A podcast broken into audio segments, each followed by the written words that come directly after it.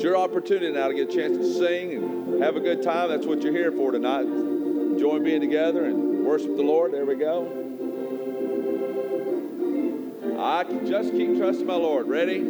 I just keep trusting my Lord as I walk alone. I just keep trusting my Lord, and He gives us song. Storm clouds darken the sky or the heavenly trail, I just keep trusting my Lord. He will never fail. He's a faithful friend, such a faithful friend.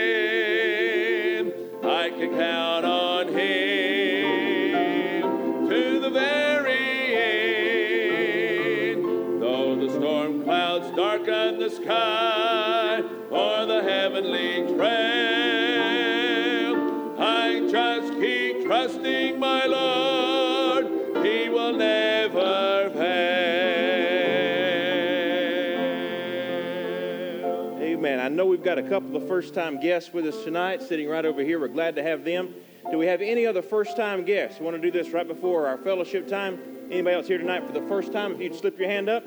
Anybody at all? All right. Well, we're glad to have all of our folks here. Turn around and shake hands with somebody if you would, please.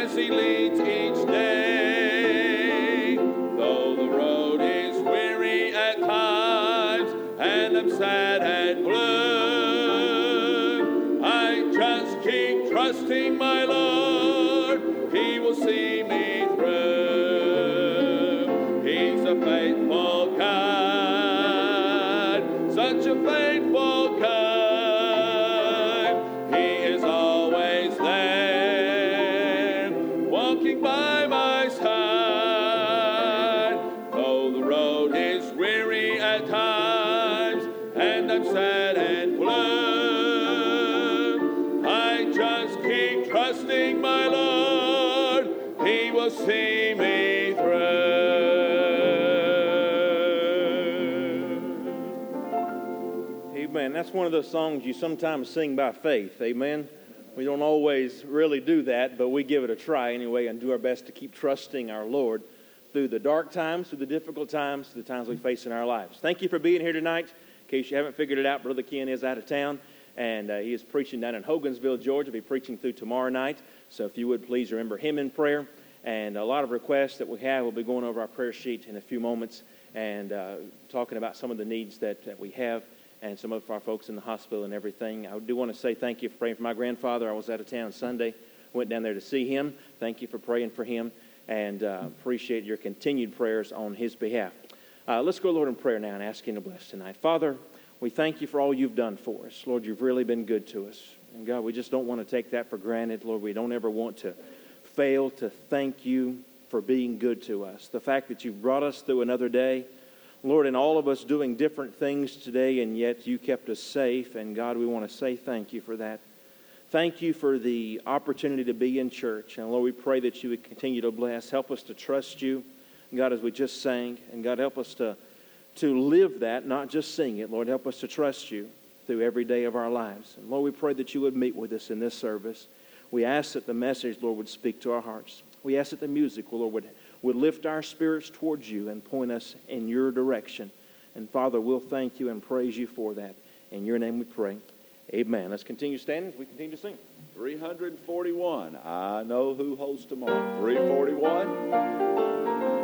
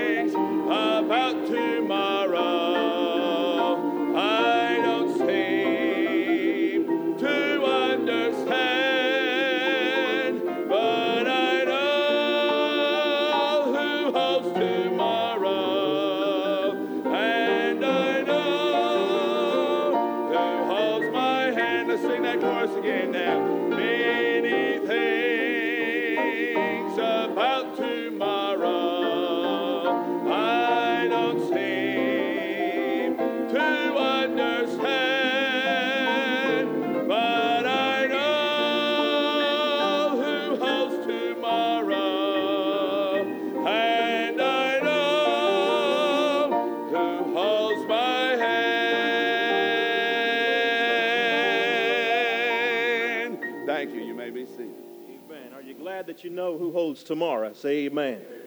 I'm certainly thankful for that. If we'll get our ushers take their places, we'll get ready to receive our offering tonight. Again, remember everything you give on Wednesday night goes toward the Bible conference, and that is just a few weeks away. I'm excited about it. It'll be my first one here, and I'm looking forward to it. I've heard so much about it, and uh, we're just excited about what God is going to do in our Bible conference. We've got a lot of preachers, a lot of folks coming in, and so we're just looking forward to a great time. Hope that you will be faithful. Hope that you will give tonight and the next few weeks as we prepare for the Bible conference. Brother Steve, if you would please lead us in prayer for the offering. Amen.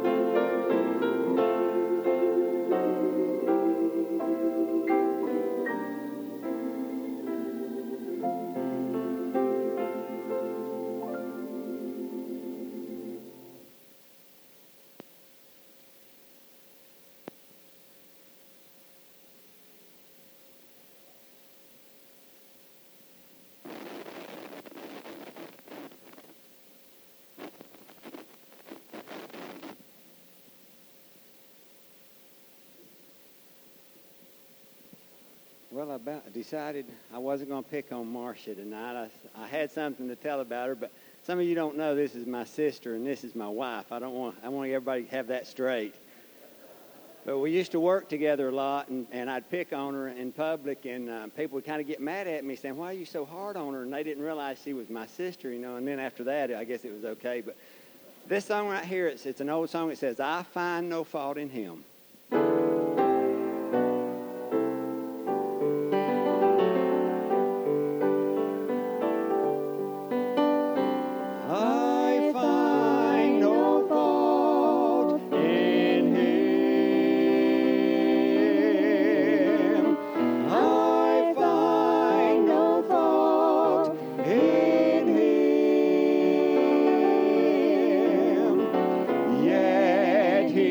rejected.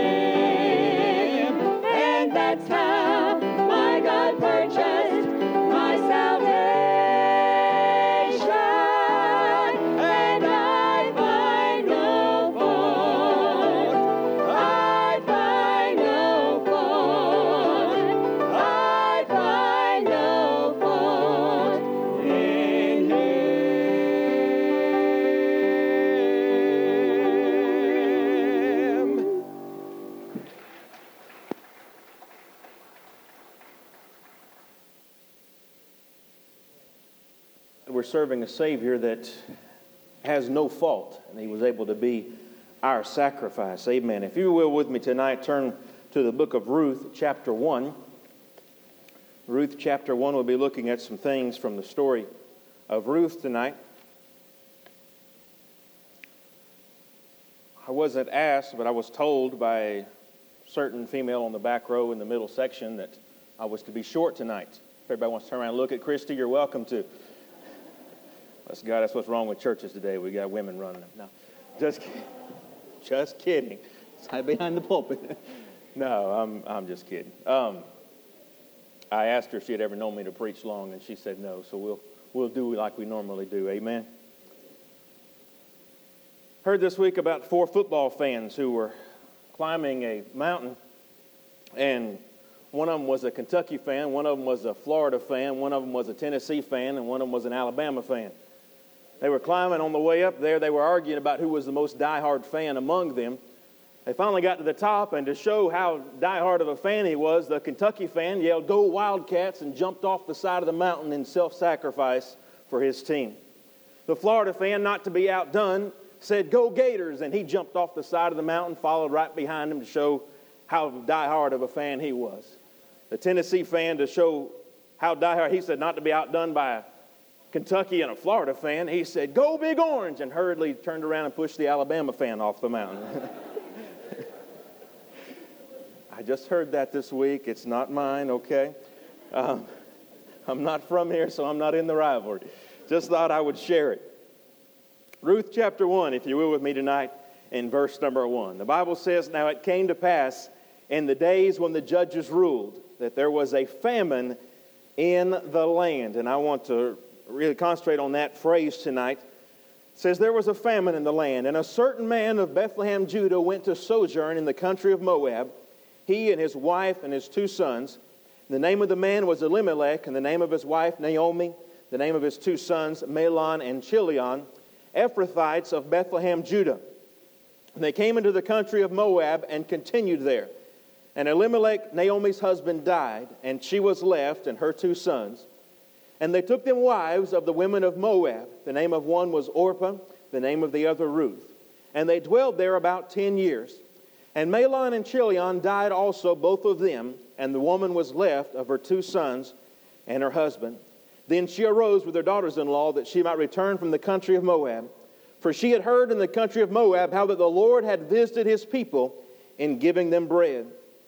Wherefore she went forth out of the place where she was and her two daughters in law with her, and they went on the way to return unto the land of Judah. Again, if I can call your attention to verse 1, and that phrase, it says there was a famine in the land. And if I can tonight bring you a message entitled, When Famine Comes How to Act in the Difficult Times. Let's pray. Father, we have come now to the time of the service, I guess, when we probably need you more than any other time, and that is the preaching of your word. Because, Lord, you have to be in this in order for it to do anything. And you have to, Lord, be a part of this. Otherwise, it is meaningless. And Father, right now, I want to yield myself as a vessel to you and ask you to use me tonight. We do pray for our pastor tonight that you would help him. And God, continue to bless the meeting where he is at. Fill him with your spirit and your power, God. But we pray also, Lord, that you would fill me with that spirit and that power as we preach here tonight and continue to bless this church. May we receive something from you tonight.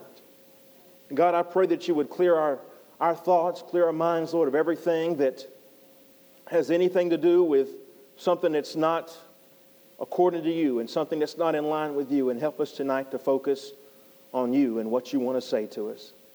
We ask for your power and your help. In your name we pray. Amen. I believe tonight that every Christian can see how to act in difficult times by looking at some things from the book of Ruth. We're going to look at a couple of different things really throughout the story tonight and look at the, the subject of when famine comes. How to act in difficult times. And this is appropriate for every one of us because every one of us goes through difficult times in our lives. And let me ask you this have you ever been going through a difficult time and think back through your life And in that time, you made a decision that you regretted later.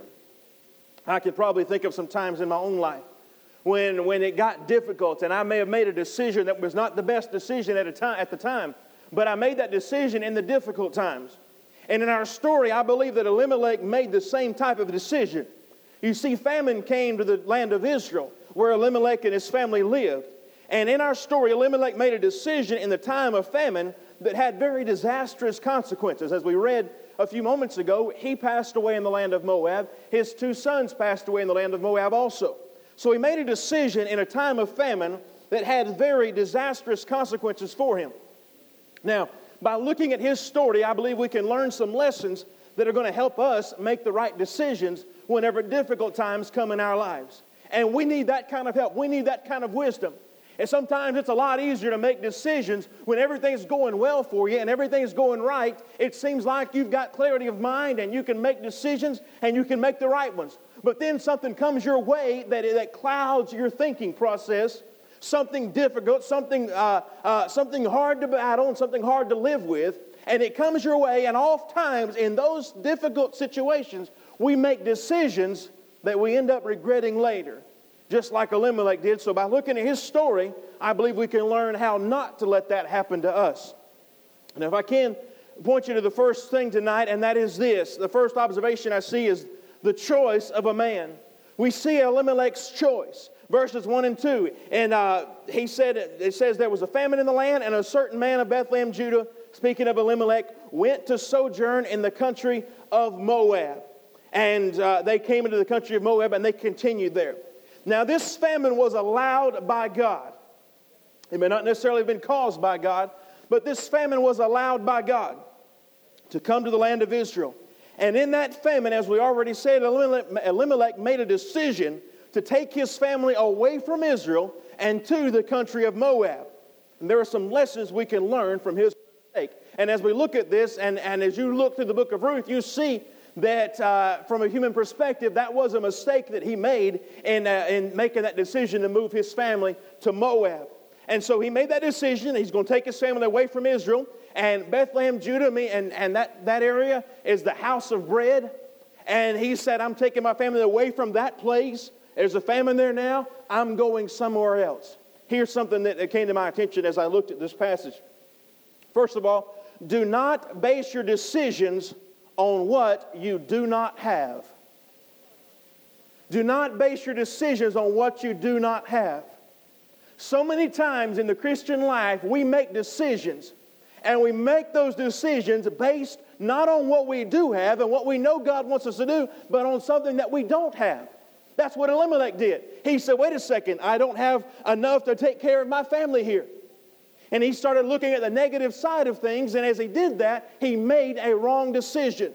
So don't base your decisions on what you do not have. I believe this shows something and reveals something in our lives. It reveals a lack of contentment with what God has given us. I didn't mention it, but you should have bulletins. I see most everybody writing that uh, have some blanks in them as you can follow along with the message tonight. Do not base your decisions on what you do not have because this shows a lack of contentment with what God has given you. Many times, instead of making decisions based on the will of God, we make decisions based on the circumstances around us. Our responsibility is to be content with what God has given us and to trust Him to take care of us even when the circumstances do not look great around us. But that's hard to do. That's hard for us to do because our natural reaction whenever hard times come in our lives is to start looking for somewhere else to move so we can get away from the hard times. But God says, hey, wait a second. Don't base your decisions on what you do not have because that shows that you're not content with what I've allowed you to have. Could God have taken care of Elimelech in Bethlehem, Judah? Yes, he could have because we know God can do anything. But Elimelech said, No, wait a second, I'm not content with where God has me because I, it's gotten hard on me, it's gotten difficult, so it must not be the will of God, so I'm going to go this place. And how many times have Christians made the decision like that? They say it's gotten hard where I'm at, so this must not be the will of God. I want to tell you something. If you follow the will of God, you are going to face some hard times. You are going to face difficult situations. But as you follow God and you stay right with God and right where God wants you to be, even when it gets hard, you will find the blessings of God in that situation. So here's some illustrations we think about. We choose a job for the money, but it takes us out of church on a regular basis. Sometimes we move to a different location without finding out for sure if it's the will of God before we do it.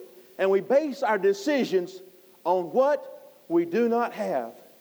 And that reveals about us a lack of contentment with what God has given us. Secondly, not only do we not do we see the lack of contentment, but uh, do not make any sudden moves. Just some sound practical advice tonight that I believe we glean from the pages of this book. Whenever famine comes in your life, don't make a sudden move because what that reveals about us, it reveals a lack of consistency. It reveals a lack of consistency. If we base our decisions on our circumstances, then we will be constantly making wrong decisions and be unstable and inconsistent in our Christian lives. And this inconsistency is easily visible to those around us and makes us a less effective testimony for Christ. You see, sometimes as a Christian, God allows those hard times to come. God allows difficult situations to happen in our lives. And too often we make a wrong decision and we start basing our decisions on what we do not have and then we make a sudden move without consulting God, without asking God, what do you want me to do, without seeking God's face and God's guidance, we make a move and, uh, and we continue to make moves in our lives based on circumstances, and it shows an inconsistent Christian life. And if you, you can see that in people, they make a decision based on circumstances because it's hard here. So they move. But what happens? They get into a difficult situation here and they continue to make decisions and they're just inconsistent back and forth in the Christian life, always moving. So here's some practical advice. Number one, don't base your decisions on what you do not have. Number two, do not make any sudden moves. Here's the third one do not take matters into your own hands. Do not take matters into your own hands because this is what this reveals about us. It reveals a lack of confidence in God reveals a lack of confidence in God. When we take matters into our own hands, we show by our actions that we do not trust God to take care of us. We don't say that. No, we sing, I just keep trusting the Lord on the narrow way. And all the time, we're taking matters into our own hands and doing things our way. I know who holds tomorrow, but I'm sure I'm going to make sure I take care of tomorrow. It's getting quiet in here. Are we hitting close to home? Amen. We're all guilty of this, aren't we? Difficult times come when our natural reaction is to say, I need to move. And that's what Elimelech did. He said, i need to get out of here. He said, I need to move. It's getting tough here. This must not be the will of God. But the will of God does not guarantee a life of ease. And when difficult times come, Number one, don't base your decisions on what you don't have. Number two, don't make any sudden moves. And number three, don't take matters into your own hands. As I thought about the choices that we make sometimes and, and what happens in those choices, I thought of the Bible story of the man named Lot. Lot, of course, was the nephew of Abraham, and Lot and Abraham left their homeland together. But soon they got so big and their, their entourage got so big that they had to separate, had to part ways. The Bible says that Abraham gave Lot a choice. And Lot looked one way and he saw a wilderness area that would be very difficult to feed his flock in. And he looked one way and he saw the well watered plain of Jordan, which seems to be a no brainer to us. The only problem being that on the other end of that plain were two of the most wicked cities God ever let stay on the face of the earth, and that was Sodom and Gomorrah. So Lot chose, the Bible says, then Lot chose him the plain of Jordan. Lot made a choice, and you're familiar with the story how Lot ended up losing almost everything that he had, basically. The only thing he ended up leaving Sodom and Gomorrah with when God judged those cities was two daughters. That's all he ended up with. And those two daughters were infected with the wickedness of Sodom when they left. And Lot made a choice I don't think Lot consulted God about it. I think it got difficult where Lot was at because they were, their herdsmen were fighting with, with, with each other, Abraham's and Lot's. And Abraham said, Make your choice. And Lot looked this way and looked that way and said, I'm going this direction. It's very possible Lot did not consult God. Lot just said, I'm in a tough time here. I'm going to go this way where it looks easier. And it ended up costing him so much more. And that leads us to point number two, and that is not, not the choice of a man, but the consequences of moving. The consequences of moving. Look with me at this chapter, verse number three. And Elimelech, Naomi's husband, died. So we see the dad dying, and she was left and her two sons. Verse 4 says they took them wives, Orpah and Ruth. They dwelled there about 10 years. Verse 5 Mahlon and Chilion died also, both of them. The woman was left of her two sons and her husband. Then she arose with her daughters in law that she might return from the country of Moab. She heard that God had brought bread back to his people in Israel. So she went forth from the place where she was. Orpah and Ruth went with her. They went on their way to return into the land of Judah. Verse 8 Naomi said unto Orpah and Ruth, Go, return each to her mother's house. The Lord deal kindly with you as ye have dealt with the dead and with me. The Lord grant you that ye may find rest, each of you in the house of her husband. Then she kissed them, and they lifted up their voice, and they wept. And they said unto her, Surely we will return with thee unto thy people. They're saying, Hey, we'll go ahead and go with you. And Naomi said, verse 11, Turn again, my daughters, why will you go with me? Are there yet any more sons in my womb that they may be your husbands? Turn again, go your way, for I'm too old to have an husband. If I should say I have hope, if I should have an husband also tonight and should also bear sons, would you care for them till they were grown? She said, Even if I have more children, she said, You're not going to wait for them till they're grown and they become old enough to be married. She says, Nay, my daughters, for it grieveth me much for your sakes that the hand of the Lord is gone out against me. And they lifted up their voice and wept again. And Orpah kissed her mother in law, but Ruth clave unto her. The consequences of moving. Anytime that we move outside the will of God, we make a choice that has bad consequences. Anytime that you and I decide, I'm making this move and it's outside the will of God, I promise you, it will not bring about good for us. God may turn it around for good, but it will not bring good by itself. So let's look at some of the consequences. The first thing that I saw was the consequence of death. And by death, I'm talking about the things that you lose. Death, the things that you lose. You see, you never win when you move outside of the will of God. You will always lose some things. And what happened? Naomi lost her husband and she lost her two sons. There is always loss on the road outside of the will of God. And no matter how difficult it is where you're at, when you move outside the will of God, you are moving into a more difficult situation than before. So we see death. That's one consequence of moving outside the will of God, the things you lose. But let's also talk about, secondly, difficulty. Talking about the things that you live with when you move outside the will of God.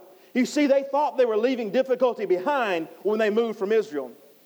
They thought they were avoiding hardship. However, they moved into a set of difficulties that far surpassed what they left behind. People in Israel survived the famine, but Elimelech and his two sons did not survive the move.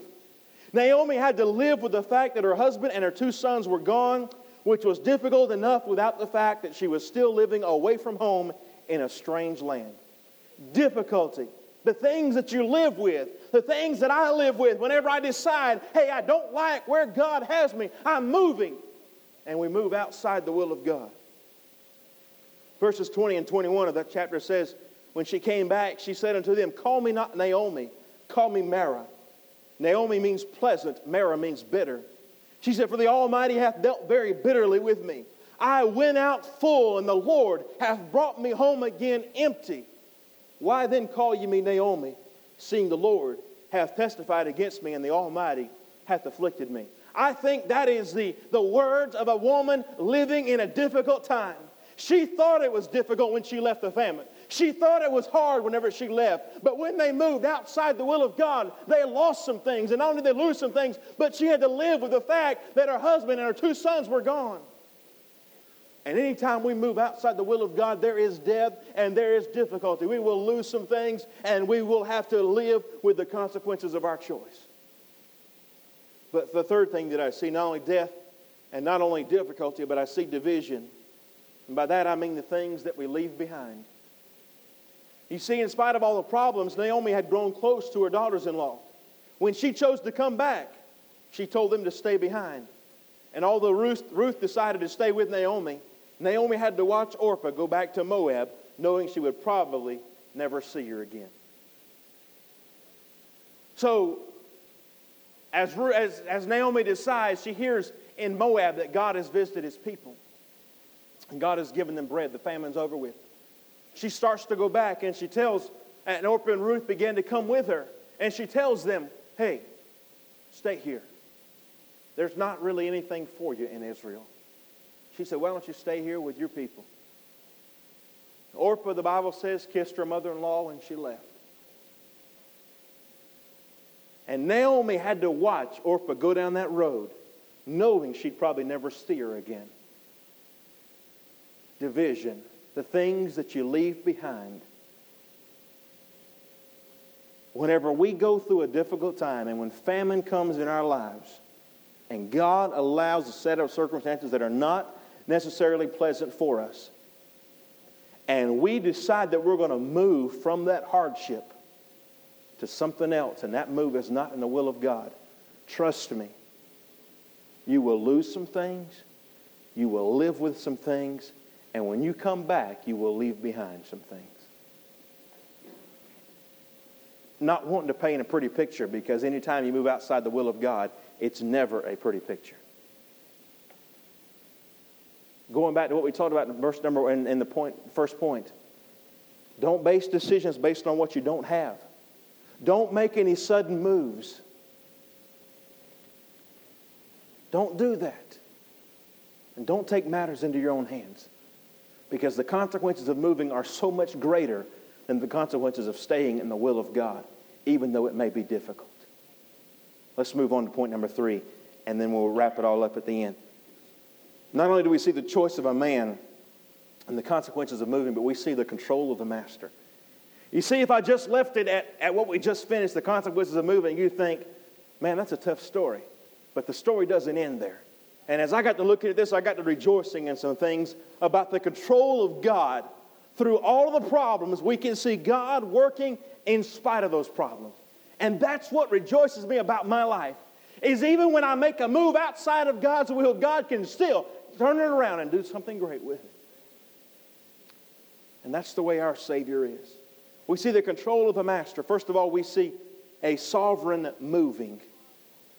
A sovereign moving.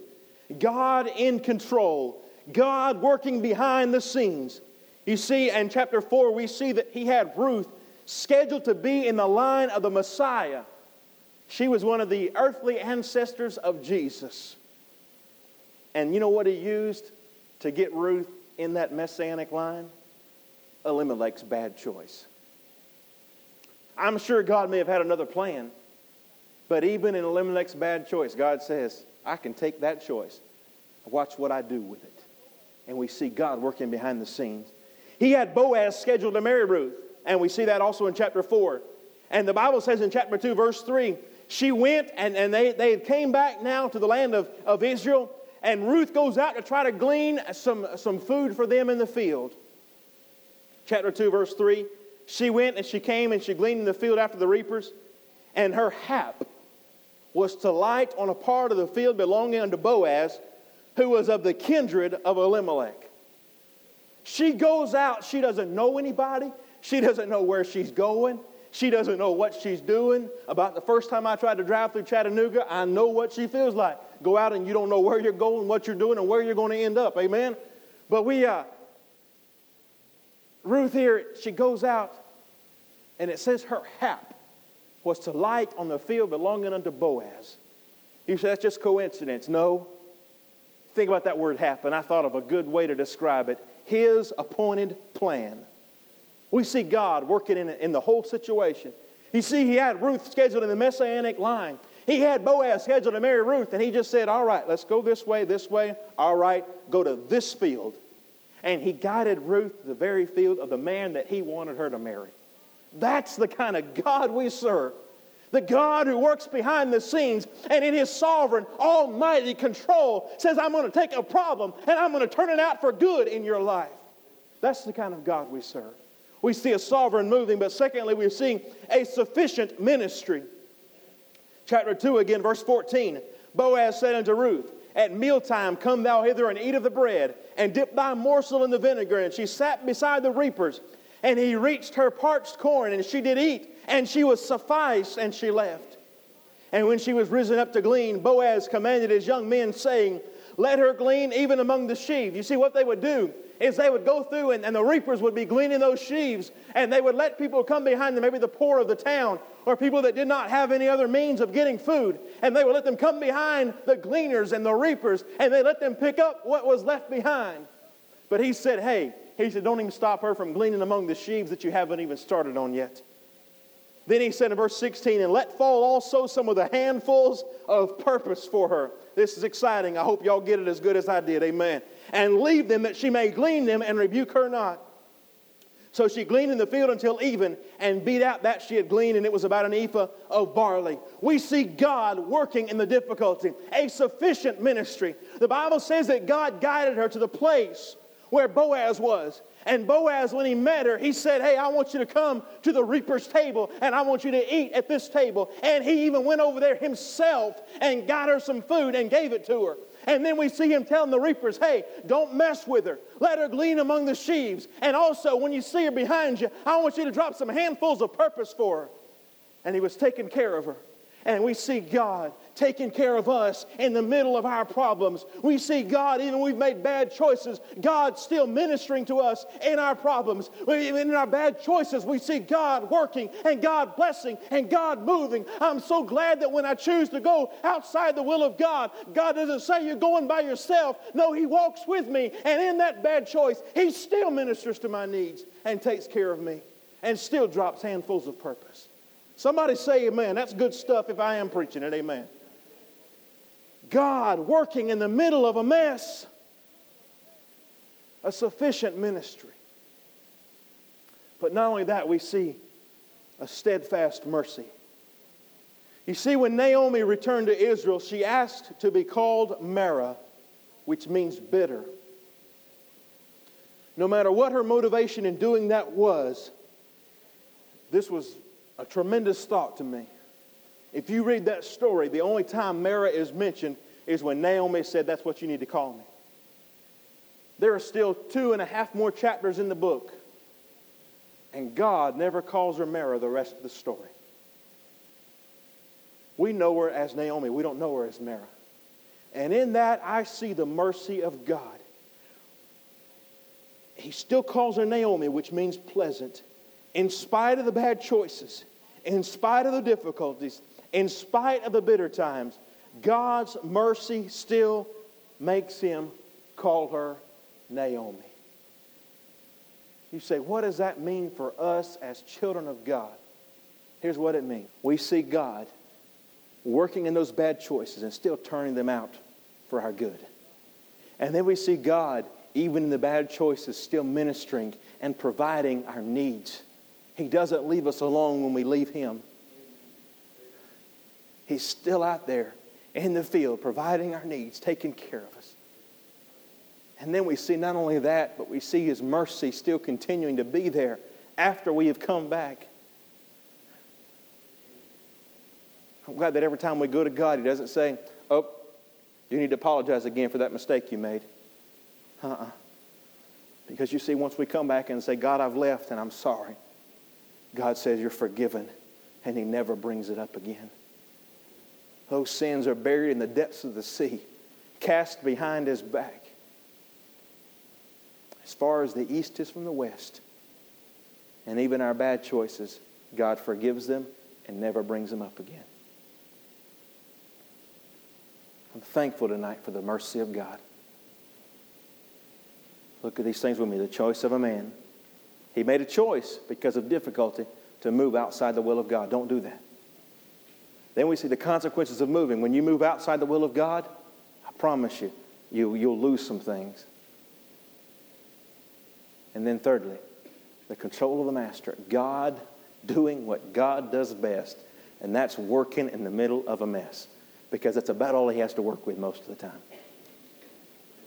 When we think about how fallible we are and how prone to sin and mistakes we are, if God wasn't the kind of God who could work in a mess, then God wouldn't have much to work with. I'm glad tonight that He's a God who loves to work in the middle of a mess. I'm thankful for that. When famine comes, be careful. Don't get outside the will of God. Let's pray. Father, thank you for tonight. Thank you, Lord, for just the truth of your word. Help us to take it and apply it to our lives. Lord, we'll thank you for that. In your name we pray. Amen. If you will, please take your prayer sheets. We'll look at it for just a moment and then have an altar of prayer. If you will, go ahead and get ready to add a couple of names to the prayer list. I mentioned my grandfather earlier. Um, he's doing a little bit better, but it's one of those things that's not really going to get better. Uh, therapy is going to help him deal with it, but it's, it really is just a matter of time. If you would please continue to pray for him. His name is Earl Hughes, and if you would remember to pray for him, I would definitely appreciate that. And then uh, Tony Bennett handed me a request tonight Marion Key. Marion Key. Um, this is a mother of one of Lisa Bennett's friends. She has stage four cancer, and now she has pneumonia. She's at Erlanger on the seventh floor, and she is not doing well at all. They don't expect um, her to live very much longer or anything. So if you would please be in prayer for that family. Um, Lisa Bennett's friend is named Pam Cook, and her mother is Marion Key. So if you would please remember them in prayer. Our missionary of the week is Tommy Tillman, serving in Thailand. He's having heart problems and needs special prayer. And then our church of the week is Gilead Baptist Church in Nebo, North Carolina, Pastor Alan Carr.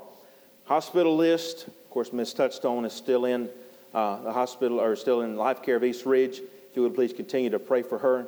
And then Susan Dame's uncle and aunt are at Hutcheson. Willie Holcomb is at Health South. She should be going home here in just the next couple of days. She's doing real well after her surgery. And uh, Mary Bruce went back into ICU this week. Um, she had an aneurysm last, I guess, Thursday maybe, or Thursday um, a couple of weeks ago, I guess. And uh, then she was having, she was doing better, and she started having some spasms this week, and they've put her back in ICU. Did I get that correct, Miss Rhonda? Does that sound about right? Okay. Um, I just got back in the office today, so I'm still trying to make sure I get everything straight on the hospital list. Um, Park Ridge, Miss Dora Revels is there. Said, would please remember her in prayer, and then all of our shut-ins, those that are sick, and the folks in the nursing homes that we have listed on the back. If you would please remember them in prayer. Let's all come and gather around the altar, and uh, let's go, Lord, in prayer. Let's ask Him to help us to make right decisions whenever famine comes in our lives and whenever we face difficult situations. Let's ask God to help us make the right decisions. Maybe you're going through a famine time right now. Maybe it's gotten difficult in your life and you've been contemplating a decision that tonight God said, wait a second, that's not the right one. Come down and ask God to give you patience, to trust Him. And please remember these folks on our prayer list. Let's pray. Heavenly Father, we're just grateful tonight. We're grateful that you love us. We're grateful that you care about us. We're grateful that when famine comes, we can still trust you and help us to do that, please. Again, we pray for our pastor that you continue to bless the meeting where he is at. And also, Lord, for our missionary of the week, Brother Tommy serving in Thailand, that you'd help him. And then Pastor Carr in, in North Carolina, that you'd bless him in the Gilead Baptist Church. You got all of our folks that are shut in at home and not able to get out and get to church. God, I pray that you would bless them and help them. Pray for those that are sick and God, family members and friends, God, that are going through difficult situations and are on our prayer list and here and on prayer lists in Sunday school classes and on personal prayer lists. God, folks that we're praying for to get saved, folks that we're praying for with physical needs and financial needs and other things going on. God, we pray that you would meet their needs and help them. God, we pray for those that are in our members that are in nursing homes. God, we pray that you would help them. Bless them, God. God, we just ask that you'd work in the lives of the people of Temple Baptist Church. We do thank you for what you're doing. God, we're so grateful for how you are blessing in this place. Continue to do so, please, Lord. Continue to bless us. Continue to help us. Continue, God, to keep our hearts strong for you. Continue, God, to help us keep pushing forward to you. We pray for faith tomorrow night. God, that you would just bless again in a tremendous way. We thank you for what you did last Thursday. But God, continue it this week. May we continue to see great things happen. Bless the services on Sunday. Bless the Bible conference coming up. God, would you just step right in the middle of it? Lord, let us have a great time. Encourage our hearts. Encourage those preachers that are coming in. And God, let it be just a week in which we rejoice in you and bless your name. God, bring us all back safely here on Sunday. Help us to go our separate ways and finish out the work week. God, would you help us to keep our eyes on you? Help us to make right decisions. Help us not to forsake you whenever famine comes in our lives. God, we'll thank you and praise you for that. In your name we pray. Amen. Again, thank you for being here tonight. If you would please shake somebody's hand before you leave. Don't just dart out the door. Tell them you're glad to see them, and we will see you on Sunday. Amen.